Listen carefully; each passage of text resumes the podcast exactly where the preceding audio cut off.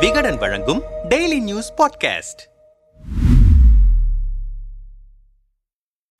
ஆளுங்கட்சிக்கு எதிராக மாநிலம் முழுவதும் ஆர்ப்பாட்டங்களை நடத்தியிருக்கிறது அதிமுக. உட்கட்சி பிரச்சினைகளால் எந்த பக்கம் நகர்வதென்று தயங்கி நின்ற அதிமுக தொண்டர்கள் நீண்ட நாட்களுக்கு பிறகு போராட்டம் ஆர்ப்பாட்டம் என படு பிஸியாக இருக்கிறார்கள். இந்த நிலையில் இதெல்லாம் வெறும் ஆரம்பம்தான். அரசியல் ரீதியாகவும் கட்சி ரீதியாகவும் அடுத்தடுத்து ஆக்ஷன்கள் காத்திருக்கின்றன என்கின்றன இலை கட்சி வட்டாரங்கள். இதுகுறித்து விளக்கமாக பேசிய அதிமுக தரப்பினர் கன்னியாகுமரி தேனி தஞ்சாவூர் திருச்சி ஆகிய மாவட்டங்களில் செயலாளர்கள் இல்லாத நிலையிலும் அங்கெல்லாம் அதிமுகவின் ஆர்ப்பாட்டம் பெரிய வெற்றி பெற்றிருக்கிறது. இதற்கு காரணம் மாவட்ட செயலாளர்கள் பொறுப்பை பெறுவதற்காக நிர்வாகிகளிடையே ஏற்பட்டிருக்கும் போட்டா போட்டிதான். இப்போது கட்சி முழுவதும் தன் கட்டுப்பாட்டிற்குள் வந்துவிட்டதால் செயல்படாத மாவட்ட செயலாளர்கள் மற்றும் திமுக ஓபிஎஸ் தரப்புடன் நெருக்கமாக இருக்கும் மாவட்ட செயலாளர்களை மாற்ற திட்டமிட்டிருக்கிறார் எடப்பாடியார். சென்னையில் உள்ள நான்கு மாவட்ட செயலாளர்களும் வியாபார ரீதியாக திமுகவினரோடு நெருக்கம் காட்டி வருகின்றனர். குறிப்பாக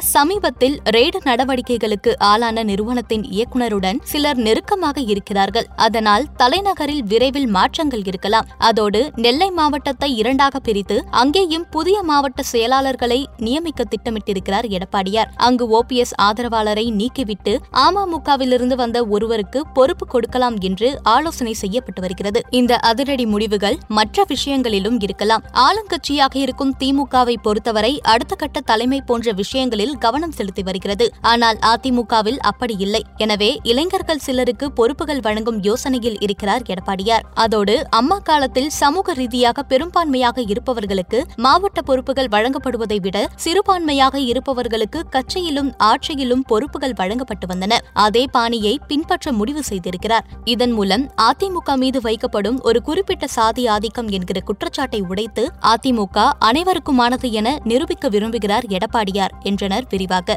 இது தொடர்பாக நம்மிடம் பேசிய மூத்த பத்திரிகையாளர் தராசு ஷியாம் தேர்தல் ஆணையத்தின் உத்தரவின்படி கட்சி எடப்பாடி கைக்கு வந்துவிட்டது. ஆனால் தொண்டர்கள் இரண்டுபட்டு நிற்கிறார்கள். இப்போது எடப்பாடியின் இலக்கு நாடாளுமன்ற தேர்தல் அல்ல. அவருக்கு இரண்டாயிரத்தி இருபத்தி ஆறு சட்டமன்ற தேர்தல் தான் முக்கியம். இனிவரும் நாட்களில் அவர் அதற்கான இலக்குகளோடு தான் செயல்படுவார். அதற்கு ஜெயலலிதா கடைபிடித்த பாணியை தான் இப்போது எடப்பாடியும் பின்பற்றுகிறார். ஆயிரத்து தொள்ளாயிரத்தி தொண்ணூத்தி ஒன்றிலிருந்து ஆயிரத்து தொள்ளாயிரத்தி தொண்ணூத்தி ஆறு வரை எம்ஜிஆர் ஆதரவாளர்கள் ஜெயலலிதா அமைச்சரவையில் இருந்தார்கள். ஆனால் ஆர் எம் வீரப்பன் பாட்ஷா பட விழாவில் பேசிய பேச்சு ஜெயலலிதாவை இனி நம்முடைய ஆதரவாளர்கள்தான் எங்கும் இருக்க வேண்டும் என்ற எண்ணத்தை விதைத்தது. இரண்டாயிரத்தி ஒன்றில் அவர் ஆட்சி அமைத்ததும் எம்ஜிஆர் ஆதரவாளர்களை களை எடுக்க தொடங்கினார். கட்சி ஆட்சி எல்லா இடங்களிலும் ஜெய விசுவாசிகளே நிரம்பியிருந்தார்கள். எடப்பாடி இப்போது அந்த பயணத்தில்தான் இருக்கிறார் என்றார்.